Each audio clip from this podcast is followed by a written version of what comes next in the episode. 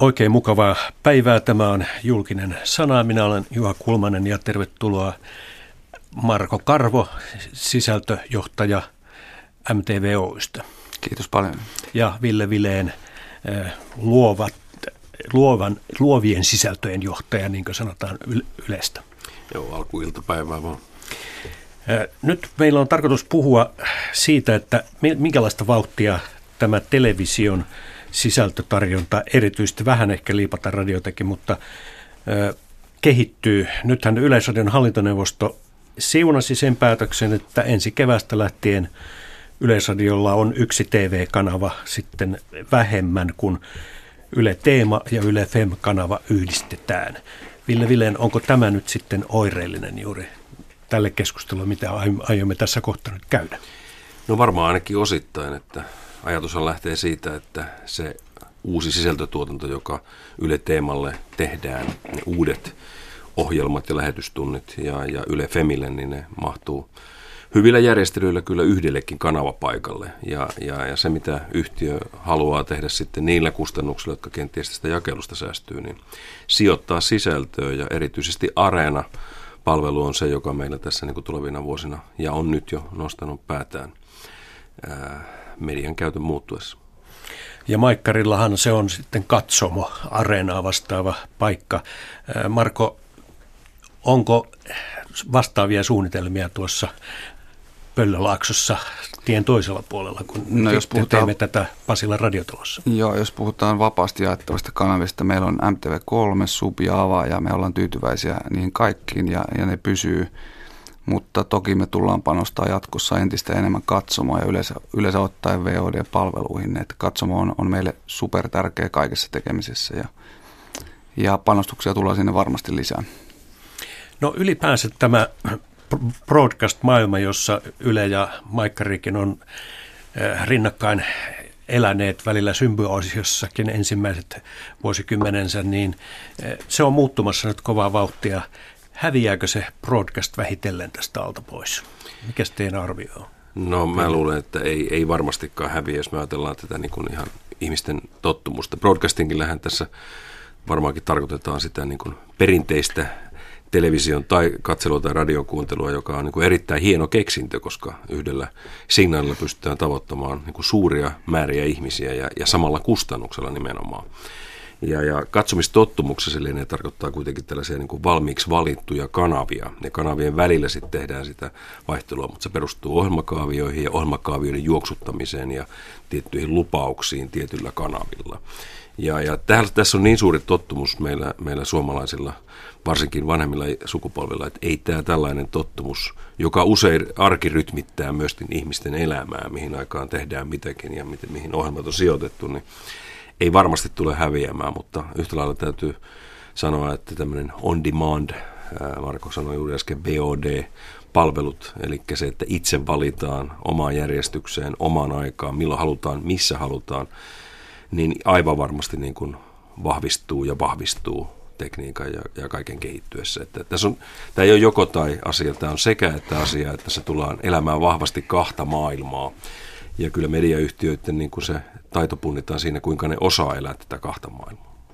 Mitä Marko sanoo? No hyvin paljon samalla linjoilla, että riippuu aika paljon taas sitten ohjelmatyypeistä ja genreistä, että uutiset, urheilu, live-tapahtumat on varmasti sellaisia, mitkä kiinnostaa jatkossakin erittäin paljon suomalaisia katsojia iästä riippumatta. Esimerkiksi jääkiekko MM-kisat oli, oli viime keväänä Toki Suomi menestyi mahtavasti, mutta, mutta kaikki aikojen katsotuimmat jääkiekko MM-kisat ja myös tuolla lineaarin puolella. Toki me saatiin, rikottiin ennätyksiä myös katsomon puolella ja MTV Fiin kävijämäärissä, että se, on, se ei ole pelkästään televisio, että se on mun mielestä hieman vanha-aikaista jo puhua siitä pelkästä televisiosta, että voisi puhua ehkä enemmän television omasta sisällöstä, mikä leviää, leviää sitten eri, eri jakeluteissa ja, ja sillä ei ole meille ollut oikeastaan pitempää aikaa merkitystä, että mistä ihmiset sen sisällön katsoo, mutta se on oleellista, että tämä mitattavuus, median mitattavuus paranee ja että me voidaan kaupallisena toimijana saada kaikki kontaktit todettua ja todennettua. Se on mainostajille tietenkin äärimmäisen tärkeää ja, ja tämä mitattavuus on, on tietenkin jonkinlainen haaste, mutta siihen käsittääkseni ollaan löytämässä oikeanlaisia ratkaisuja, kun tulevaisuuteen mennään. No Finpanelhan mittaa näitä, mutta sillä on vielä aika köykäisissä kengissä tämä, tämä ikään kuin verkon kautta kuluttaminen ja mobiilin kautta kuluttaminen. Niitä mitataan tietyllä tavalla, mutta sillä ei ole samanlaista perinnettä tietenkään kuin sillä tavallisella TV-katso- ja mittari puolella? No niin kuin Marko sanoi, niin nämä, nämä on, on niin kuin näitä kuluttamistapoja ja reittejä on niin monia, että tämä mittaaminen ei ole, ei ole kestänyt mukana. Onhan yleisölleenkin tärkeää se, että tiedetään mikä se yleisösuhde on, koska meillä on taas tavoite palvella, palvella kaikkia suomalaisia, meidän täytyy sekin tietää, mutta kaupallisella puolella on tietysti niin kuin elinehto, että ne kontaktit, kontaktit tiedetään. Hmm. Mutta tuota, aika, aika monimutkainen on tämä mittaaminen ja, ja tietysti niin kuin omat palvelut kullakin, niitä mitataan että tiedetään, miten, miten katselu, katselu ja kuuntelu kehittyy. Niin, kysytään nyt vielä ihan tällainen kysymys, että tässä ei siis ole kysymys yleisön kiusaamisesta, että pistetään näitä broadcast-kanavia kiinni.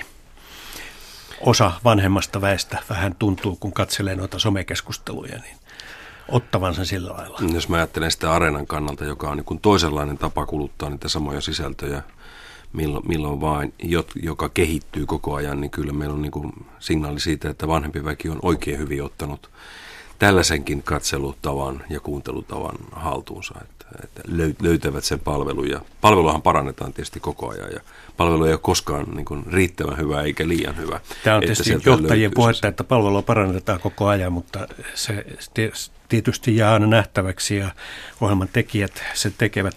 Kohta puhutaan siitä, että miten Yle ja Maikkari sitten toteuttavat yhteistyössä tuotantoyhtiöiden kanssa näitä sisältöjä, mutta sitä ennen kuunnellaan pieni pätkä. Tämä median murrosseminaari oli jo runsaat kaksi vuotta sitten, mutta toisaalta silloin jo siellä monet lähtö ikään kuin laskelmat sanottiin ääneen. Tavoittaa kaikki suomalaiset ei siis tavoittaa yhdellä jollakin ohjelmalla tai sisällöllä mahdollisimman paljon niitä suomalaisia. Ja tämä on, tämä on iso muutos myös meidän sisällä. Yhä meille näytetään ää, niin sisällä kuin meidän ää, kumppaneiden taholla katsojalukuja ja erilaisia markkinaosuuskalvoja. Mutta meidän täytyy pystyä siirtymään tästä ää, tarkastelusta siihen, että yhteensä kaikilla ohjelmilla ja palveluilla tavoitamme mahdollisimman suuren osan suomalaisia. Ja Tämä tarkoittaa sitä, että meillä on myös... Ja niin, tämä on tämä Ylen, ja nyt kun verovaroin rahoitetaan julkinen palvelu, niin sitten pitäisi kaikki tavoittaa. Miten Tania Aentamurto sieltä piilaaksosta katsoen, onko se realistinen tavoite? Tavoittaa kaikki suomalaiset. No se on tietenkin ihanne tavoite, että se on tämmöinen ideaali, mutta sehän riippuu, voihan tavallaan tässä pitää ymmärtää, ymmärtää että se, että siellä ei ole siellä tavoitettavana ei ole passiivinen median kuluttaja, vaan aktiivinen toimija, joka myös valitsee niitä sisältöjä ää, ja niitä kanavia, että et, siitähän se riippuu, että kuinka paljon ihmisiä tavoitetaan, että kuinka kiinnostava ja relevantti se sisältö heille on. Esa Väliverona.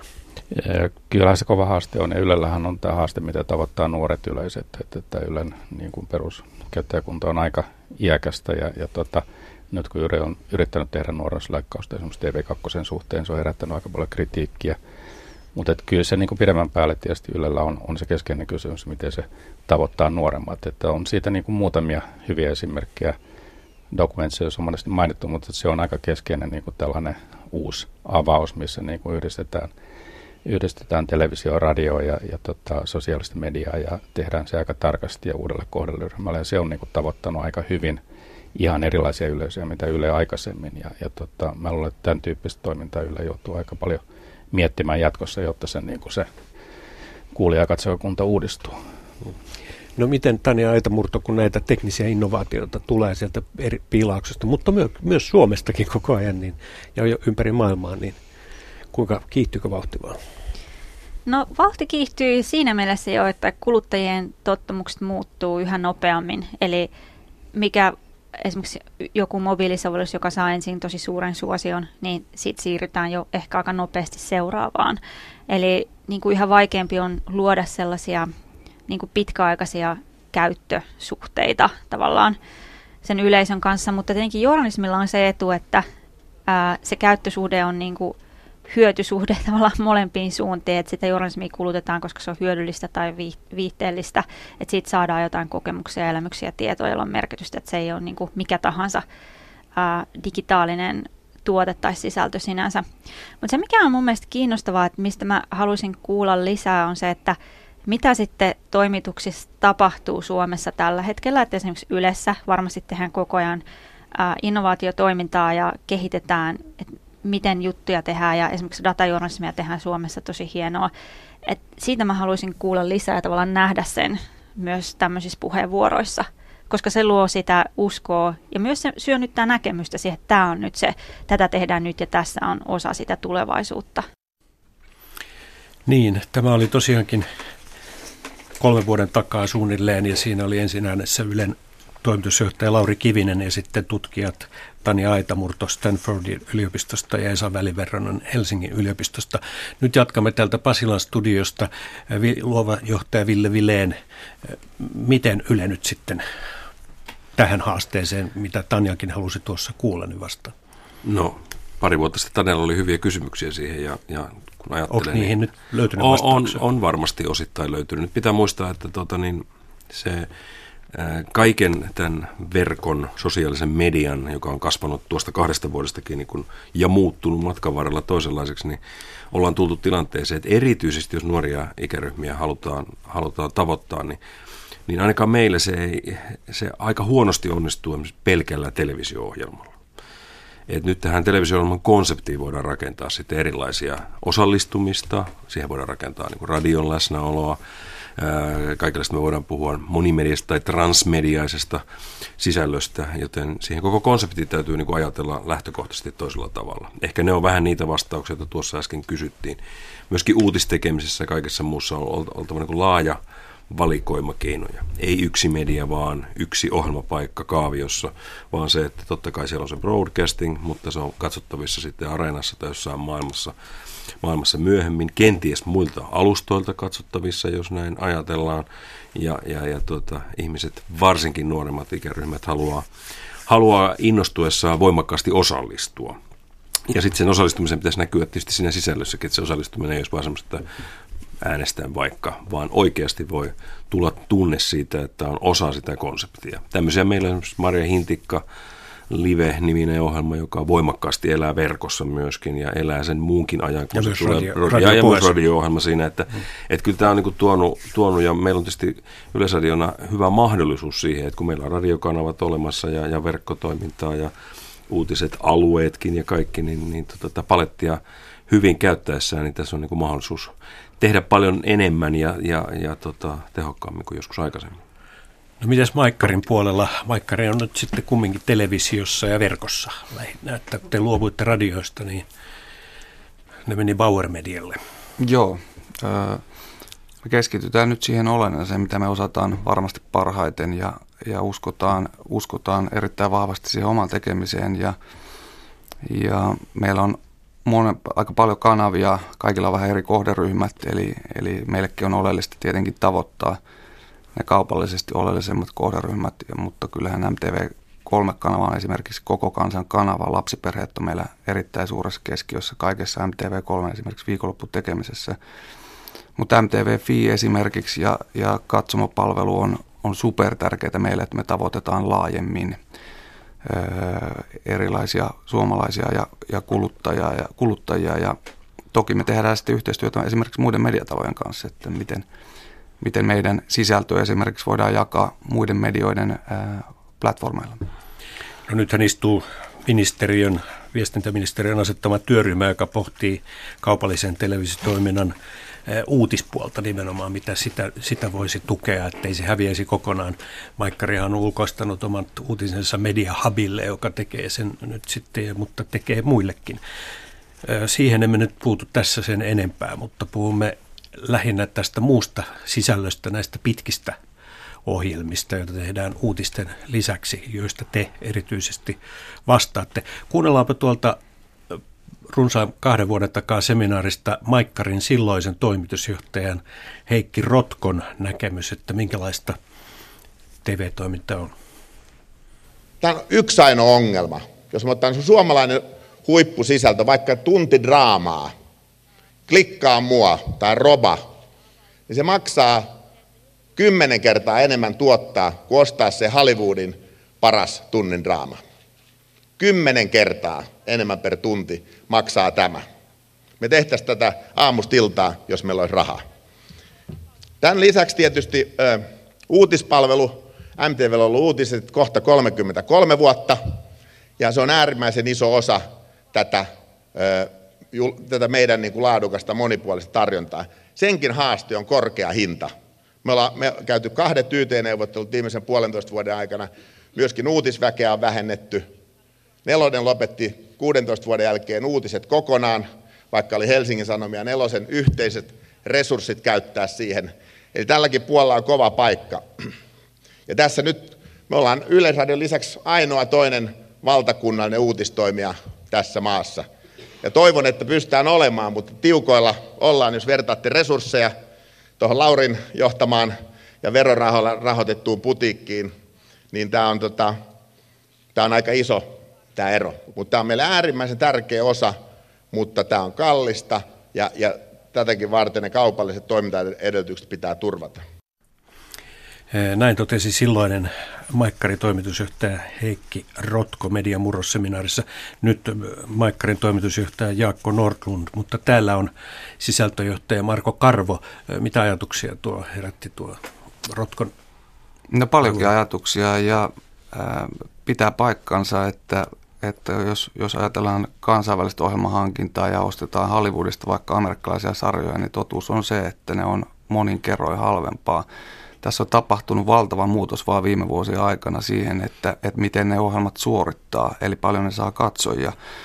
Eli kotimaisella draamalla me uskotaan siihen hyvin vahvasti. Meillä on tänä syksynäkin kaksi kausidraamasarjaa ja me tullaan jatkaan vahvalla draaman tiellä tulevaisuudessakin.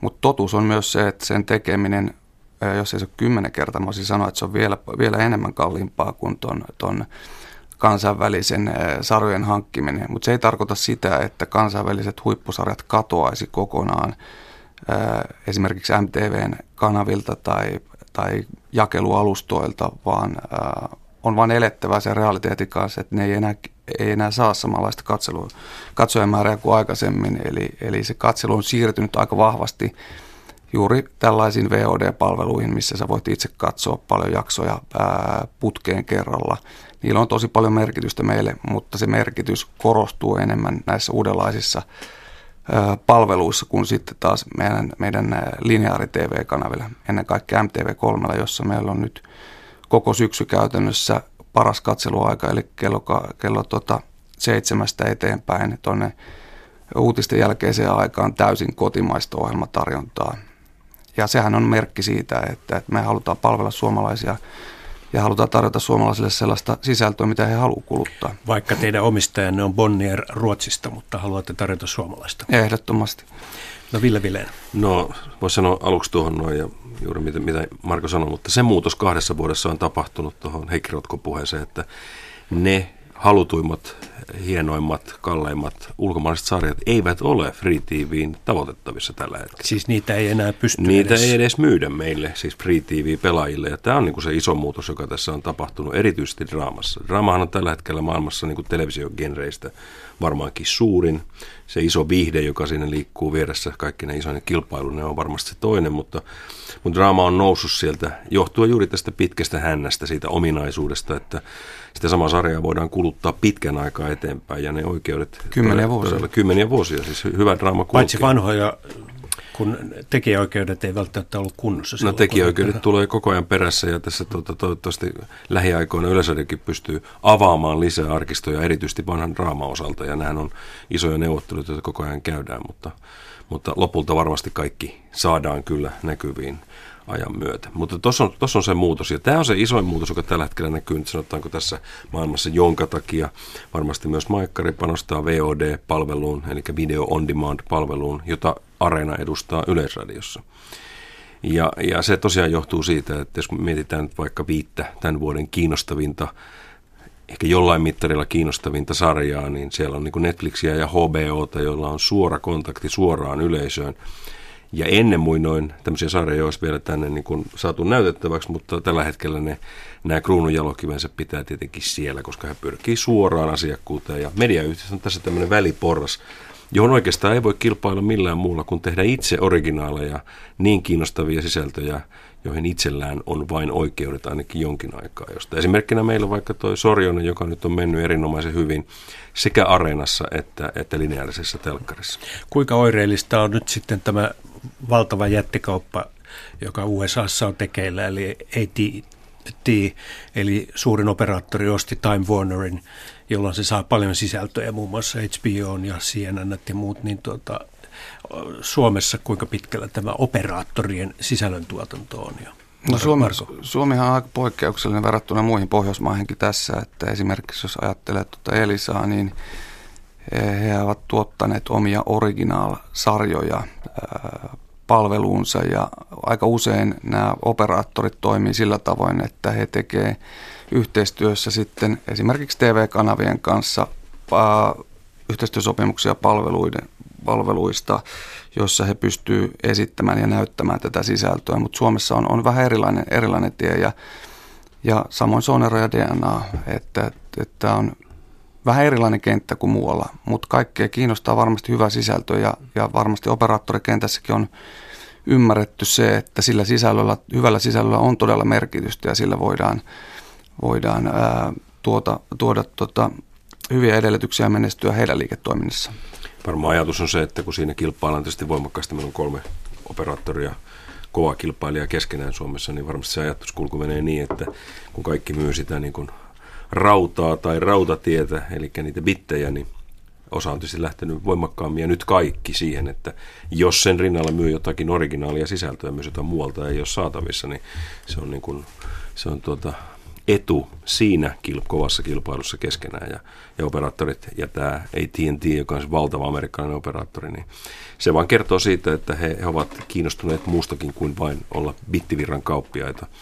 He haluavat tulla mukaan tähän bisnekseen ja tietysti mediabisnes on sitten erilainen bisnes, josta nyt on paljon myös kirjoitettu sellaisia arvioita, että iso amerikkalaisen operaattorin mukaan tulo vähän kieli myös siitä, että heidän niin tehtävä jotakin, vaikka he oikein vielä tiedä edes, että mitä, mitä tässä nyt sitten tapahtuu. Joo, ja, ja tuohon voi vielä lisätä, jos ajatellaan vaikka Warner Brothersia, erittäin isot studiota Hollywoodista, niin eh, heillä on erittäin iso access elokuviin, TV-sarjoihin, reality-tuotantoihin, eli sisällön arvo varmasti kasvaa tulevaisuudessa ja jälleenmyyntiarvohan on lisääntynyt tässä vuosien kuluessa todella paljon, eli juuri näitä edellä mainittuja VOD-pelureita, joita maailmalla edustaa esimerkiksi Amazon ja, ja täällä olevat HBO Nordic ja ää, Netflix, niin kaikki tarvii sitä sisältöä. Kaikki ei välttämättä ole juuri sitä premium-sisältöä, sitä aivan laadukkainta, mutta sinne tarvitaan myös paljon erilaisia sarjoja, että pystytään tavoittamaan erilaisia kuluttajaryhmiä. Eli se, joka omistaa oikeuksia sisältöön, on, on, on vahvoilla ja kyllä sillä puolella varmasti ajatellaan tätä myös kun mennään tulevaisuuteen, että ei ole pelkästään sen rautatien varassa. Niin, mä uskon, että tässä tulee tämmöinen niin kuin näillä alueilla, jotka niin kuin Marko hyvin sanoi, että uutiset, urheilu, joka sekin voi kyllä tulla, ja, ja niin kuin miten toi iso, iso pelaaja Via, Viaplay ja, ja Viasat tässä pelaa Pohjoismaissa, niin sekin voi mennä verkon yli katsottavaksi, mutta se, niin kuin se live on siinä urheilussa kuitenkin se, että ihmiset yleensä tietää, milloin ottelut ja, ja ajot ajetaan, ne haluaa katsoa sen silloin. Mutta näissä, näissä niin kuin genreissä, kärjessä draama, lastenohjelmat, dokumentit, erilaiset sarjat, joita voidaan kuitenkin kuluttaa pitkän ajan päästäkin, niin kyllä me varmaan tullaan näkemään tämmöinen katalogien taistelu, jossa eri oikeudet niin kuin siirtyy katalogeista toiseen ja joku ostaa enemmän eksklusiivisesti jotakin tai sitten niitä, niitä myydään näin. Ja, ja, ja, ja tota, kun katalogeja on monia tai suoratoistopalveluja, niin ihmisillä kuitenkin kaikessa tämmöisessä kuluttamisessa on se, että, että tuosta radiomaailmasta on vanha tuttu sanonta, että siinä autoradiossa on muutama esivalittu kanava, ja jos et ole niiden joukossa, niin sua ei oikeastaan ei ole olemassa tulee olemaan tässä suoratoistopalvelussa, että oletko sen niiden muutaman joukossa, jotka ihminen valitsee, yksi, kaksi, kolme. Osasta pitää maksaa, osasta maksetaan toista kautta, verorahoin niin kuin Yle Areenasta. Niin tämä tulee varmastikin olemaan. Ja tämän ratkaisee kaksi asiaa tämän menestymisen. Ennen kaikkea sisältö, jota sulla on tarjottavissa, Ja, ja sitten toisena se, että kuinka hyvin se palvelu toimii, koska, koska tämä on tämä toiminnallisuus ja, ja missä että se on saatavilla. Erityisesti kodin uusissa nettitelevisioissa tulee olla iso merkitys. Vai pitääkö kaikki olla nykyään jo sen pienen mobiiliruudun niin kuin myötä tehtyjä? No kyllä varmasti, ja, ja tämäkin on kohderyhmäkysymys. Nuoremmat voisi sanoa, että, että se mobiilin käyttö on jo se ensimmäinen ruutu hyvin monelle, ja, ja sitten sanotaan, että vähän iso iäkkäämmille, niin se perinteinen televisioruutu voi olla ensimmäinen. Nythän nämä, on, nämä katselutottumukset ja miten sisältöä halutaan kuluttaa on, on muuttunut tässä ja on, on tullut erilaisia intressejä kuluttaa sisältöä, myöskin erilaista sisältöä. Että esimerkiksi urheilu on sellainen, mitä, mitä aika usein tai perhe, esimerkiksi meidän viikonloppuviihteet, Posse, Putous, Tanssitähti eikä Tähdet, Tähdet on todistetusti sellaisia ohjelmia, mitä katsotaan yhdessä, mutta siihen on tullut lisäksi myös mahdollisuus kommentoida, osallistua siihen ohjelmaan. Onko se äänestämistä, onko se, onko se erilaista Twitter, Facebook, sosiaalista mediasta tuttuu kommentointia. Ja mä viimeksi eilen on tavannut erittäin mielenkiintoisia startup-yritysten edustajia, jotka, jotka Suomessa voi rikastuttaa onnistuessaan todella paljon tätä liikkuvan kuvan kuluttamista, eli tuoda ihan uudenlaisia elementtejä tähän miten sisältöä kulutetaan, miten, miten siihen ohjelmaan osallistutaan. Se mun mielestä on aika, aika hieno tulevaisuus tämän osalta. Eikä ole sattumaa, että älypuhelinten näytöt on suurentunut viimeisenä Ei vuosina myöskään. Tuota. No nyt täällä on meneillään julkinen sana suora lähetys. Minä olen Juha Kulmanen ja täällä on Ylen sisältöjohtaja Ville Vileen ja MTV3 Maikkarin sisältöjohtaja Marko Karvo. Ja me puhumme nyt siitä, että miten televisio tai niin kuin tämä median tarjonta tulee muuttumaan, kun ette halua puhua enää pelkästään televisiosta, kun se on tavallaan jo vähän irtautunut siitä laitteesta.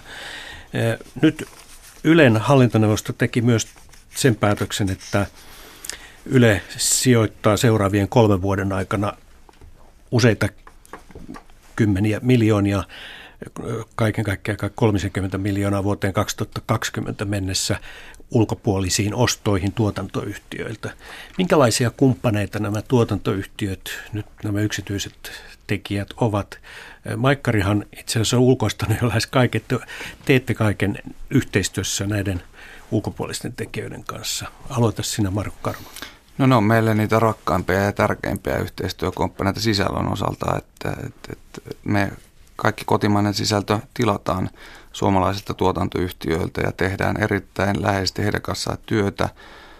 Ja, ja mäkin kuuntelen ilolla sitä ja toivon sydämestäni, että Yle tulee panostaa suomalaisen tuotantoyhtiöiltä tilattaviin sisältöön, koska silloin kaikki tässä maassa voi paremmin. Eli, eli laatu varmasti paranee ja tuotantoyhtiökenttä voi hyvin. Meille se on ollut erittäin luontaista. Meillä on myös erittäin tärkeää, että, että me ollaan itse mukana – läheisessä yhteistyössä heidän kanssa myös kehittämässä näitä meille, meille oleellisia sisältöjä. Eli mulla ei ole ainakaan tässä suhteessa mitään muuta kuin hyvää sanottavaa tästä. No, nämä tuotantoyhtiöt ovat monesti ollut suomalaistenkin perustamia ja sitten ne on myyty osaksi jotain isoa kansainvälistä ketjua. Tässä se on ollut viime vuosien kehitys. Ville Vileen Ylelle tämä uusi suunta ei ole kivuton, koska talon sisällä joudutaan sitten irtisanomaan todennäköisesti väkeä tämän siirtymän nopeuden takia. Miltä se näyttää nyt täältä katsoen? No sisältömielessä tämä täytyy ajatella niin, että tämä on tietysti hyvä kehitys. Mehän tällä hetkellä nyt tällä mun alueella varmaankin noin 40 prosenttia hankitaan tuontoyhtiöiltä. Yhtiön kokonaisprosentti ei ole tietenkään niin suuri, koska alueet ja, ja uutistoiminta ja kaikki, jotka on isoja yhtiössä, niin pienentää sitä kokonaiskakkua. Mutta sanotaan tällä luovien alueella, niin me ollaan ollaan tosi paljon hankittu ja, ja komppaa Markkoa, rakkaita, rakkaita kumppaneita, antaa hyvän vaihtoehdon ja, ja semmoisen vertailukohdan meidän omalle tekemiselle, oman, oman väen tekemiselle ihan ehdottomasti. Ja, ja, ja, tuota, ja kilvoitelkoon siinä oma väki ja tuotantoyhtiöt niin kuin laadusta ja se musta on niin kuin tervettä kilpailua, joka, joka siinä syntyy. Mutta YTitä on edessä, Maikkari on niitä käynyt ja Yläkin on käynyt ja käy edelleenkin sitten. No siis totta tällä, kai tämmöinen, tämmöinen omistajan tahtotila, joka tässä, tässä on sanottu syksyllä ääneen, että me tulee hankkia hankkia ulkopuolelta lisää sisä, sekä sisältöjä että tuontopalveluita, että et kaikkea muuta tällaista, niin se on tietysti se on omistajan ääni, joka on puhunut ja yhtiön johdon tietysti täytyy tehdä suunnitelmat sitä varten, että, että millä tavalla tälle tielle päästään. Se siirtymäaikahan on varsin pitkä. Yhtiössä on paljon henkilökuntaa, joka eläköityy ja niin poispäin. Meillä on tässä niin paljon kaikenlaisia keinoja, keinoja tehdä tätä, mutta mä ajattelen sitä ihan sisältöpuolen kannalta vain niin hyvänä, erityisesti tämän kansainvälisen kehittymisen kautta. Että me ollaan nyt nähty varsinkin draamapuolella, miksei myös viihteen puolella, että, että meillä on hyviä tuotantoyhtiöitä ja se, että ne on osana jotakin suurempaa kokonaisuutta, ulkomaalaisomistusta, ei ole välttämättä ollenkaan huono asia. Koska silloin kun Suomessa tehdään, niin kyllähän se työstä se suurin raha ja kaikki jää kuitenkin Suomeen. Ja näyttelijät on suomalaisia, tekijät on käsikirjoittajat suomalaisia, vaikka sen yhtiön omistus oli, olisikin jossain muualla. Et se ei ole ihan näin yks, yksilmäinen asia, että kaikki rahat pakenisivat Suomesta pois. Päinvastoin. Että jos tämmöisen nykyinen, nykyinen TV-draamasarja, joka on kallis rahoittaa, niin siihen haetaan rahaa. Ja nimenomaan nämä tuotantoyhtiöt on hyviä ja erikoistunut tämän rahan hakemiseen tuolta maailmalta, joka tarkoittaa sen rahavirran kääntymistä toisinpäin. Et silloin kun tehdään tämmöisiä merkittäviä draamasarjoja, joita Maikkari on tekemässä ja tehnyt ja joita me tehdään jatkossakin tuontoyhtiöiden kanssa, niin itse asiassa Suomeen päin tulee rahaa. Ja, ja se on minusta hyvä kehitys, kun se kehittää koko tätä suomalaista tekemistä ja vie meitä niin kuin lähemmäs sitä kovaa pohjoismaista tasoa, joka draamasarjojen tekemisessä tällä hetkellä on. Sitten jos ajatellaan mainosrahoitusta, joka on tietysti MTVlle hyvin tärkeä, niin sehän valuu hyvin pitkälle näille su- tosi suurille jättiyrityksille, Googlelle ja Facebookille ja Applelle ja niin edelleen. Et miten sitä virtaa saataisiin kotimaahan takaisin? Niin se tarkoittaa nyt internetpohjaista jakelua. Kyllä. No siihen meillä on, niin kuin mä sanoin tuossa aikaisemmin... Koska korost... verkkoonhan tässä siirrytään koko ajan. Kyllä, kyllä, ja katsomo on meille, MTV on meille äärimmäisen oleellisen yhteistyömallit, joita kehitetään koko ajan on, on todella tärkeää, mutta, mutta loppupeleissähän me tullaan myös tähän, että kellä on parasta sisältöä, sitä sisältöä, mikä suomalaisia kiinnostaa kaikista eniten, ja sitten me tullaan tähän ikkunointiin, jolla tarkoitetaan sitä, e, että missä vaiheessa mitäkin sisältöä esitetään. Esitetäänkö se ensin esimerkiksi meidän katsomopalvelulla vai, vai onko se MTV3, onko se Subilla vai Avalla. Ja sehän on myös sitä erittäin tarkkaa laskentaa siitä, että miten ansaintamallit toimii kussakin maassa ja, ja mikä sopii meille suomalaisille parhaiten, mutta väittäisin, että meillä on kuitenkin se suuri vahvuus, että, että, tie, että, että tuotamme sellaista sisältöä, mikä kiinnostaa suomalaisia ja siihen täytyy tietenkin uskoa, että niillä saadaan suomalaiset kiinni. Mutta sitten jos puhutaan tästä lyhyemmästä sisällöstä, mikä on YouTubelle hyvin ominaista, niin toki meillä on siihenkin – omat suunnitelmat ja me ollaan sitä jo tehty ja halutaan... halutaan siis pyritte tekemään YouTubelle kilpailijaa? Ei me YouTubelle varmaan ihan, ihan maailmanlaajuista kilpailijaa tehdä, mutta mehän mutta ollaan tehty YouTube... Kotimaista kilpailijaa, jos semmoista voi ajatella. Kotimainen YouTube. Niin. No meillä on oma katsoma, mä en, en kutsu sitä YouTubeksi eikä, eikä suoranaisesti YouTubelle kilpailijaksi, että siellä on ehkä erilaisia YouTube-sisältöä kulutetaan huomattavasti lyhyemmässä määrin kuin, kuin taas meillä on sitten nykyisessä katsomossa sarjoja ja, ja elokuvia, mutta toki sitä lyhyttä sisältöä me tuotetaan myös MTV ja Katsomoon ja, ja YouTube, YouTubeen ollaan myös YouTube ollaan myös käytetty sisällön jakelussa, mutta se on aika paljon ollut myös ohjelmien markkinointitarkoitukseen käytettävää materiaalia. Siinä on hyvä pointti tuossa, että tosiaan nämä eri jakelutavat, ja tässä tuli Marko mainitsi lyhyen sisällön, niin niin kyllähän nämä käyttötottumukset ja, ja, ja, ja mobiili ja kaikki niin muuttaa myös sisällön tavallaan sitä, minkälaista se on. Meillä on tulossa komediasarja ihan kohta ulos, jonka päälähetyskanava on tietysti Areena ja, ja se on tämmöisiä kymmen, kymmenminuuttisia luottomies-niminen oikein hauska. Ja se on kyllä ajateltu sillä tavalla, että se on mobiilista kulutettaviksi. Yksi, yksi jakso aamulla tai tuolla tavalla se menee tuommoista isolta ruudulta tai kotona tai näin. Toki se sarja ajetaan myös televisiossa ulos, mutta perinteiset televisiokaaviothan ei ole tällaisia niin 10 minuutin ohjelmien lähetyspaikkoja. Että kyllä tämä vaikuttaa tämä myöskin sisältöön ja sen mm. muotoon ja, ja kaikkeen muuhun tämä kaikki muutos. No Risto Kuulasmaahan kävi kääntyvässä täällä Ylessä ja toi tätä tubetta ja hän on vastannut tästä Tubekon tapahtumastakin, niin toiko se Ylelle mitään uutta? No tube, tubettaminen ja kaikki pitää aina muistaa, että se on, se on, se on Googlen omistama YouTube – hmm. jonka he hankkivat, ja, ja se on niin kuin yksi maailman isoimpia yhtiöitä. Eikä, eikä, eikä mikään, eikä mikään maailman hyvin teki, hyvän tekijä, vaan, vaan oikeasti mainosmedia iso. Hmm. Ja kyllä mä näen, niin kuin, koska Yleisradion kannaltahan se, että nämä, nämä maikkarit ja neloset ja suomalaiset menestyisi ja pärjäisi hyvin, ja maikkarilla olisi hyvät uutiset, on ilman muuta niin kuin vain positiivinen asia. Tämä, tämä, ei, tämä ei ole ollenkaan hyvä kehitys tällainen, että jos nämä isot pelaajat tavallaan tulee ja syö tätä kaupallista suomalaista mediaa, sen yleisödikin niin näkee näin. Niin tota, se tubettaminen on tietysti se, että se toi tai on tuonut mukanaan niin kuin uudenlaisia mediahahmoja, näitä tubettajia, joka kaikkein hassu, hassun jälkeen on käyty havainto on tullut siitä, että kun he ovat hyvin erilaisia mediatekijöitä – niin kuitenkin heidän sitten monien haave on päästä televisioon lopulta. Sehän, ja, se on. ja tämä on meitä kummastuttanut tietysti kovasti, että kun mä ajattelin, että he nimenomaan muuttaisivat maailman ja tekisivät toisenlaista, niin kuitenkin sitten se televisio tai se semmoinen tuotettu juttu, jossa on käsikirjoittajia ja asiat on mietitty ja muut. Ja onkin kuitenkin niin kuin hienompi asia kuin se. Että onko se toi niin pirstoutunut toi maailma, että voisiko ajatella niin, että te- televisio on kuitenkin sitä valtajulkisuutta vielä ja siihen pyritään. Kyllä, kyllä se varmasti näin on, mutta, mutta se, jos tuosta tubettajasta sanoo pari sanaa, niin seuraava tapahtumasarja siinä varmaan on se, että yli 25-vuotiaat, yli 35-vuotiaat alkaa, alkaa tulla myös esiin tässä, että se ei ole enää pelkkien nuorten yksinoikeus. Ja siinä on äärimmäisen mielenkiintoisia juttuja varmasti tulossa. Meillä on ollut myös näitä juttuja mietinnässä ja ollaan jotain tehty. Ja ja täytyy seurata koko ajan hyvin tarkasti, mitä tapahtuu. Tuohon tuotantoyhtiökenttään mä haluaisin vielä sen sanoa, että musta on äärimmäisen hienoa tällä hetkellä, että, että sieltä on tulossa äärimmäisen lahjakkaita uuden sukupolven tekijöitä, myös todella nuorista, jotka on kasvaneet ää, uudenlaisen tekemisen, editoinnin, kuvaamisen tapaan. Eli tämä tupettaminen tai YouTuben nousu ei ole pelkästään negatiivinen juttu. Tämä on ollut tosi hienoa, että alalle tulee siis uusia... voisi tai... sanoa niin, että tällä alallakin on ikään kuin startuppeja. Vai?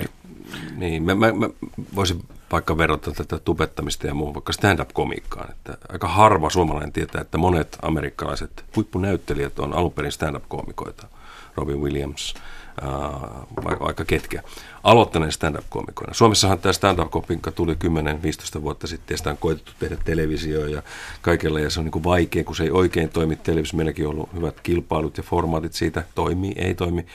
Mutta taustalla on kuitenkin sellainen kysymys, että sieltä tulee uusia tekijöitä, jotka on erittäin hyviä käsikirjoittajia ja, ja tavallaan se kasvattaakin toisenlaisen ja erittäin hyvän nuoren polven. Jukka Lindström, noin viikon uutiset, meillä hyvä esimerkki siitä, aivan loistava TV-persona, stand-up-koomikko. Ja, ja tubettaessa on vähän sama juttu, että sieltä tulee niin kuin toisenlaisia, toisella tavalla, toisessa ympäristössä kasvaneita median tekijöitä, joka tässä on niin kuin kiinnostavaa.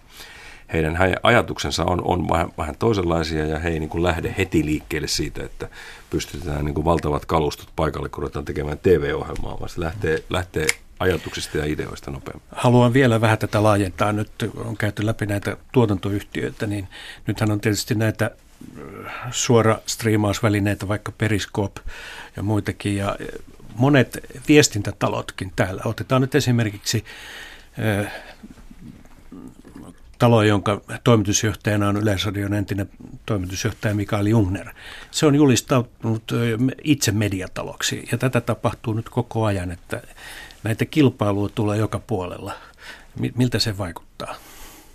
Että onko perinteisesti niin Maikkari ja Yle, niin pärjääkö ne tässä ja se on, se rummutuksessa? Se on vaikea sanoa. Mä, mä niin erottaisin toista. Nythän on, on siis todella paljon erilaisia sovellutuksia, joilla pystyy ikään kuin itse lähettämään. 360 kamera, kamerat ja muut tulee joka päivä sille, ihan, ihan tavallisen kuluttajan. Tuossa oli jo kaupassa hyvin edullisesti näin, että sä saat todellakin tämmöisen 360 mielenkiintoisen lähetyksen pystytettyä helposti ja lähetettyä sen toisille. Tämä on kaikki tavallaan sitä median arkipäiväistymistä, sen tekemisen arkipäiväistymisestä. Mutta me ollaan varmaan Markon kanssa molemmat sitä, että kun mennään kirjoittamaan draamasarjaa, jota tehdään kuusi vuotta ja kuvataan, se maksaa tietyn verran, tai tehdään valtavan suuri urheilutapahtuma tai muu, niin, niin, niin, niin ne on kuitenkin sellaisia alueita, joita niin kuin ei tosta vaan tehdä. Ja, ja tämä varmasti niin kuin jakautuu siihen, että jokainen voi olla median tekijä ja, ja lähettäjä ja vastaanottaja. Ja se varmasti muuttaa sitä aikaa, jota mediaan käytetään, koska se on kiinnostavaa. Että jos sulla on mahdollisuus niin kuin ottaa suora yhteys niihin kavereihin, jotka on lomalla tuolla ja ne makeasti näyttää, mitä me täällä tehdään, niin se voi kyllä olla niin kuin jostakin perinteisen median katselusta pois. Ja siinä mielessä mä oon... Niin kuin, aikaahan ei tule lisää. Niin, ei, ei tule. Mm. Mä, mä oon vähän huolissani erityisesti journalismin puolesta, koska tuota, niin, Broadcastingin hieno asia on aina ollut se, että kun se on kaaviopohjaista, niin sieltä ne uutisetkin menee siellä välissä. Ja ihmiset, jotka ei välttämättä etsi uutisia, niin ohjelmien välissä tulee katsoneeksi uutiset. Ja on, on tietysti tärkeää, että ihmiset katsoo uutisia ja journalismia erilaista. Ja tämä itse valittava maailma, jossa sä oikeasti voit itse luoda sen maailman, niin se et ehkä valitse niitä uutisia ollenkaan. Ja se on niin kuin vähän huolestuttava ilmiö tai sitten mä oon vaan tulossa vanhaksi, kun mä rupean olemaan mm. nuoresta sukupuolesta huolissani, mutta, tuota, mutta journalismin kannalta niin me eletään kyllä tosi mielenkiintoiset vaiheet, että kuinka keksitään mielenkiintoiset tavat kuitenkin totuutta tai journalistista totuutta Että ei siirrytä pysyvästi faktojen jälkeiseen aikaan. Miten se Marko Karvo tätä samaa asiaa Joo, pyöritet? No hyvin paljon sama, samaa mieltä ja, ja tämä, että miten me tehdään hyvää journalismia on, onkin sitten vaikea ja erittäin mielenkiintoinen kysymys, ja haluan todella vahvasti uskoa siihen, että meillä on vahva journalistinen osaaminen Suomessa jatkossakin, joka ei voi olla pelkästään Yleisradion tai, tai tiettyjen, tiettyjen tota, sanomalehtitalojen omaisuutta. Että mä, mä olen tosi ylpeä meidän uutisista. Itse asiassa meidän uutisten katselu on kasvanut alkuvuonna esimerkiksi alle 55-vuotiaissa. Toki siihen vaikuttaa moni asia, mutta kyllä ihmiset on vielä kiinnostunut uutisia, uutisista ja ja sitten se ehkä isoin kysymys on siinä, että, että kuinka nopeasti, ja nopeasti ollaan siirrytty jo videojournalismiin, eli se korvaa varmasti normella väellä niitä pitkiä kirjoitettuja artikkeleita, mutta se hyvin tehty videojournalismi on ihan yhtä arvokasta kuin se kirjoitettu artikkeli. Mutta kyllä se no. amerikkalainen uutisjournalismi, jossa kiinnostavaa on vaan joku taka tai joku jännä ja tällainen, niin kyllä se tässä niin kolkuttelee, koska ne, mm. ne tuotantotavat on niin helppoja ja halpoja. Ja, ja sitten jos niitä kysytään, että kiinnostaa, mikä tässä kiinnostaa, niin kyllä se pohdittu, mietitty juttu, niin se pitää tosi mielenkiintoisesti ja hyvien persoonien kautta esittää. Se Documentaries meillä on ollut sellainen, jolla on saatu tosi hyviä dokumentteja näiden henkilöiden ja tämmöisen, tämmöisen konseptin kautta katsoa, josta me ollaan tosi ylpeitä. Joo, ja no nyt, jos vielä, vielä sanon tuohon, että jos puhutaan klikkijournalismista, niin, niin sehän on täällä ollut jo pitkään, mutta kyllä hyvä taustutus ja, ja hyvä journalistinen työ sillä taustalla on äärimmäisen tärkeää. No nyt näyttää siltä, että eh, kotimaisten mediatalojen vapaa pudotus on pikkusen päättynyt. Sanoma osakeyhtiö ja Alma Media on tehneet jo hyviä tuloksia ja ehkä tässä niin kuin jonkinlaista valoa tunnelin päässä on. Mitä sanotte? Joo, Muutos on kuitenkin vauhdikas. Usko parempaan huomiseen. Nyt on ihan hyviä uutisia ilmoilla ja, ja vaikka keli ei olekaan kovin hyvä nyt tällä hetkellä, niin ihan meidän tekeminen ainakin omalta osalta voi sanoa, että näyttää nyt paremmalta kuin pitempää, pitkää aikaa. Että aika, aika positiivinen usko on tuleva. No, Ylelle tämä on tietysti vaikea rakennemuutos seuraavat kolme vuotta. Ville Vileen, miten siitä selvitään? Ensinnäkin sanoa siitä, että tämän kotimaisen muun median hyvinvointi on, on Ylelle tärkeä, tärkeä juttu. Ja me, vähän niin kuin ajattelen niin eh, itse, että tota, me tehdään julkista palvelua ja, ja sen suomalaiset maksaa ja se on, se on verorahoitteinen ja, ja näin. Ja niin kuin tuossa Lauri Kivinen alussa sanoi, niin meidän, meidän niin kuin tämänhetkinen tavoite on tietysti tavoittaa, kun kaikki suomalaiset maksaa, niin tavoitetaan kaikkia ja kaikille tarjotaan jotakin. Se yleistavoittavuus on se juttu. Eli mehän ei olla näissä osuus- ja markkina- laskelmissa tavallaan sitä, sitä peliä käymässä ollenkaan. Ja näin mä haluan uskoa, että me, me emme ole kilpailijoita sillä lailla. Yleensä on tietty tehtävä ja se toteuttaa sitä. Totta kai sitä hankausta aina muiden mediatalojen kanssa on, koska ollaan samalla platformeilla, tehdään samantyyppisiä asioita ja ajankäytöstä tietenkin kilpaillaan. Että sen, sen ymmärtää sen, sen asenteen, mikä niin kuin sieltä tulee, mutta ilolla mä ainakin tervehdin sitä, että esimerkiksi radiolla menee, kaupallisella radiolla tuntuu menevän, vaikka se ei ole kauhean iso bisnes, niin, niin siellä on niin positiivisia näkymiä ja uusia kanavia avataan. Se on hieno asia. No Yle Radiollakin menee ihan hyvin huolimatta, että kaupallinen kilpailu on kovaa, äh, mutta onko nyt mahdollista, että sitten vuoden pari päästä näitä Ylen broadcast-radiokanaviakin pannaan kiinni? kuin TV-kanavia nyt? No vuonna 19 näitä radiokanavan taajuuksia katsotaan mm. isosti tässä maassa, että tuota, varhaista, varhaista sanoa mitä, mutta se on mahdollista. Tapahtuu. Kiitoksia tästä keskustelusta Marko Karvo Maikkarilta ja Ville Vileen Ylestä. Varmasti puhuttavaa riittää tästäkin jatkossa. Kiitos, Kiitos. paljon.